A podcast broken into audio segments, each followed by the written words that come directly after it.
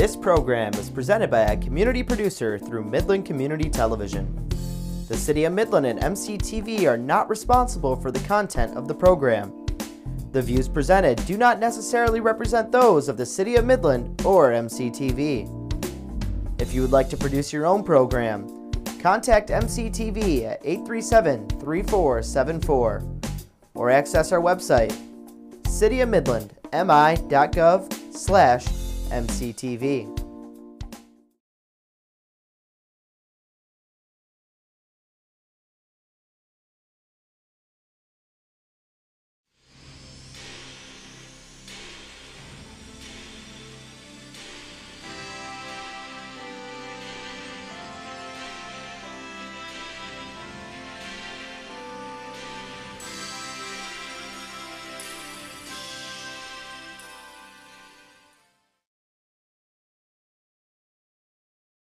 Today.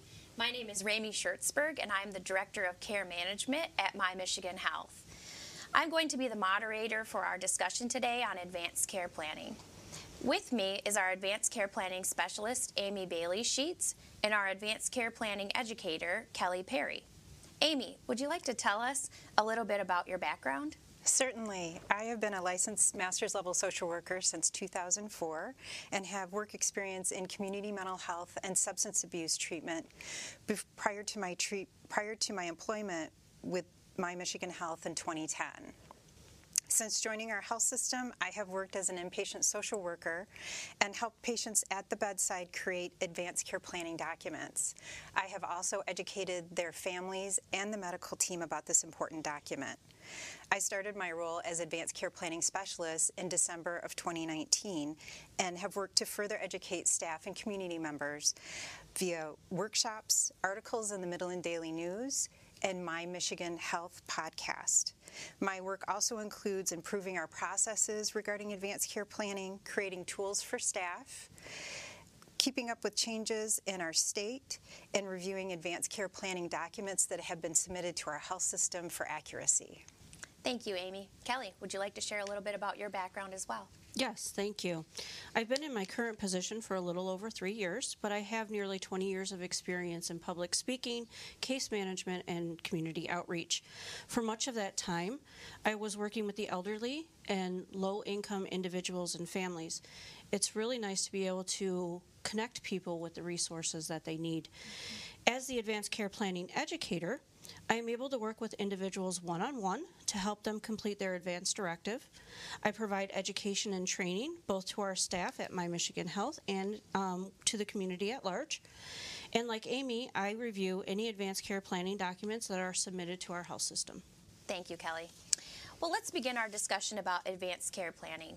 Kelly, can you explain what advanced care planning is and why it is important for every adult to start thinking about? Absolutely. Advanced care planning is a process of determining what types of medical care you would or would not like to receive.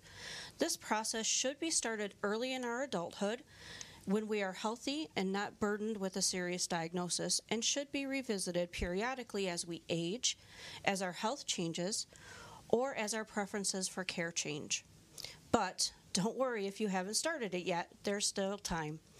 We often think of advanced care planning as something that is done at the end of our lives. While that is when most of our choices about care are reviewed, we can also utilize an advanced directive as a tool to help guide our care prior to end of life. The process of advanced care planning involves thoughtful reflection on the things that are important to you. Think about your personal values and past experiences. Define what makes your life meaningful. Consider your religious and cultural beliefs. The next step is to carefully consider who would be a good person to be your patient advocate. Sometimes they are referred to as a healthcare agent or a surrogate decision maker, but Michigan law refers to these individuals as patient advocates, and so that is the term that we use. Mm-hmm. This person will not be asked to make medical decisions for you unless it has been, de- been determined that you cannot make these decisions for yourself. We often default to our spouse or to our oldest adult child, and that may not be the best person for the job. Your advocate doesn't even need to be related to you.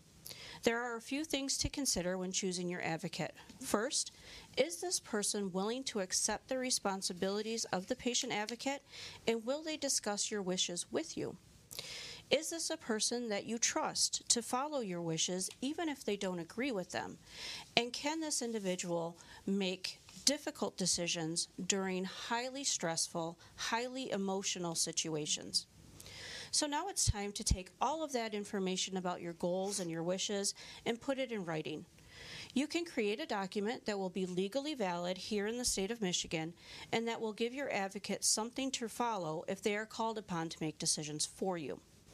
Lastly, you need to share and discuss any advance directive that you have created with your advocates, with your family, and most importantly, with your primary care provider.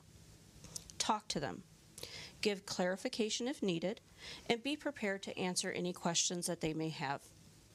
These conversations can be especially important if you receive a new diagnosis of a serious illness, if there is a decline in your current health, or if you make any changes to your treatment preferences.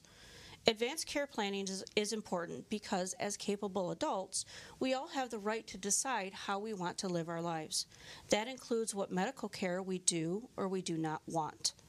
The best way to ensure that our wishes are known is to have conversations with our primary care providers as well as our advocates and to have them on a fairly regular basis. Also, putting those thoughts in writing creates a guide for our advocates and even for the medical team to use. Thank you so much for that information. Amy, once someone is ready to start the advanced care planning process, what steps should they take? An individual may choose a variety of routes to create a document. There are free forms available on My Michigan Health, other health systems, and Making Choices Michigan. We have trained facilitators in all of our My Michigan outpatient offices that may assist with that process. Or an individual can choose to go to their attorney to create this important document. Our state does not require a specific document be used, but does give details about what should be included in that document for it to be a valid legal document. Uh, those specific details are a patient advocate must be named. The individual must give that patient advocate authority to make decisions on their behalf regarding their health care. The individual must sign and date the document in the presence of two witnesses, and those two witnesses must also sign and date the document. An individual may choose to share their preferences for care. We certainly encourage that, but it is not a requirement for a valid legal document. It is helpful to have a trained facilitator or an attorney assist with this process to ensure that a valid document is used and that the witnessing guidelines are met. Individuals may contact Kelly or me to be connected with a trained facilitator. Once that advance directive is completed, an individual should keep the original copy and share a copy with their patient advocate, their loved ones, and their preferred health system. Included in that preferred health system is their primary care provider and their preferred hospital. And they should share it with other important people in their lives. An advance directive does not have an expiration date, and any preferences for care shared in that document may become outdated as the individual's health changes. That's why it's so important for individuals to continue to talk to their patient advocates, their loved ones, and their primary care provider as their health changes.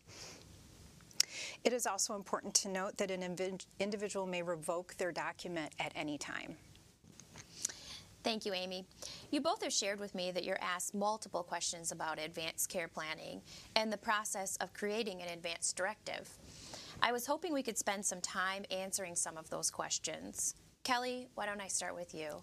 Question one is Do I need to fill out an advanced directive? No, it is not necessary to complete an advance directive in order to receive medical treatment.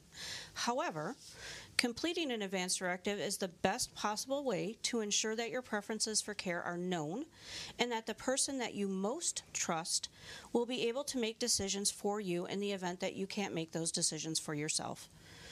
Also, having your wishes in writing may help to avoid confusion or conflict in what could potentially be a highly stressful and emotional time. Definitely. Question two is for Amy. I have an advance directive. What should I do now? I would make sure that your patient advocate and your preferred health system both have a copy, the most updated copy of your document. And uh, I would have a conversation with your primary care provider about this document. I would use your advance directive as a talking piece with your patient advocate, your loved ones, and your primary care provider. To share your document with My Michigan Health, you can simply bring it to any of our offices and our hospital. You can also use MyChart to upload your document into our medical record. Great. Next question. Can I make changes to my advance directive? Yes, you may make changes or revoke your document at any time. If you change who you have selected as your patient advocate, then you need to create a new document and have that witnessed appropriately. By creating a new document, you automatically revoke your previous document.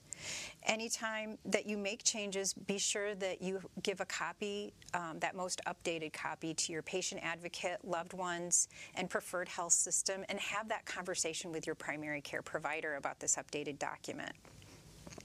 Great. Here's a good question. Will my advance directive and wishes be honored if I go out of state?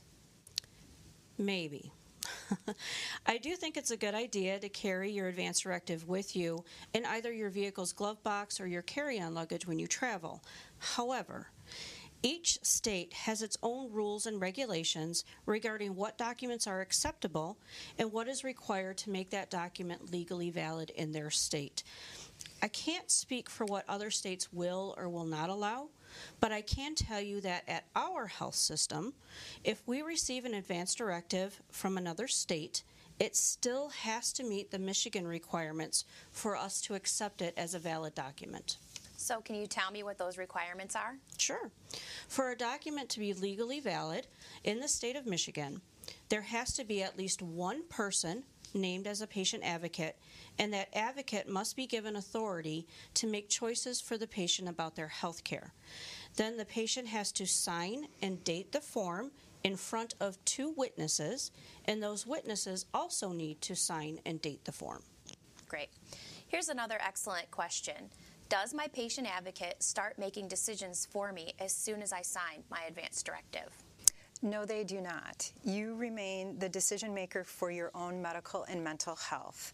Should there be a time when you are unable to make your own decisions, for example, if you become so ill that you can't make your own choices, you will be evaluated by either two physicians or a physician and licensed psychologist. If they determine that you are unable to make your choices, they will put that determination in writing. This determination will be made part of your medical record, and your patient advocate and you will receive a copy of this determination. This determination must be reviewed yearly by your attending physician, and it can be reversed if you regain your ability to make your own decisions. Great. So, do individuals need to go to an attorney to have these forms prepared? No, it is not necessary to have an attorney help you complete a healthcare advance directive. Although, if you are seeking the services of an attorney to create a financial power of attorney or a will, they may offer to create the healthcare advance directive as part of their quote unquote package. Um, but you can elect to complete the document on your own or with the help of family or, and family or friends, excuse me. And as Amy mentioned earlier, if further assistance is needed, My Michigan Health has a number of trained advanced care planning facilitators who can help. Absolutely. Does that mean that a health care power of attorney is not the same as a general or financial power of attorney? That is correct. Typically, a general power of attorney refers to the authority that a person gives another individual with regards to their finances and property. A health care power of attorney is specific to medical and or mental health treatment decisions only. You should choose the person who would be best in each of those roles. Sometimes that happens to be the same person, but it doesn't have to be the same person. Great. If I'm too sick to make my own decisions, won't my next of kin automatically be my patient advocate and legal guardian? Michigan does not have a law regarding next of kin and making healthcare choices for someone else.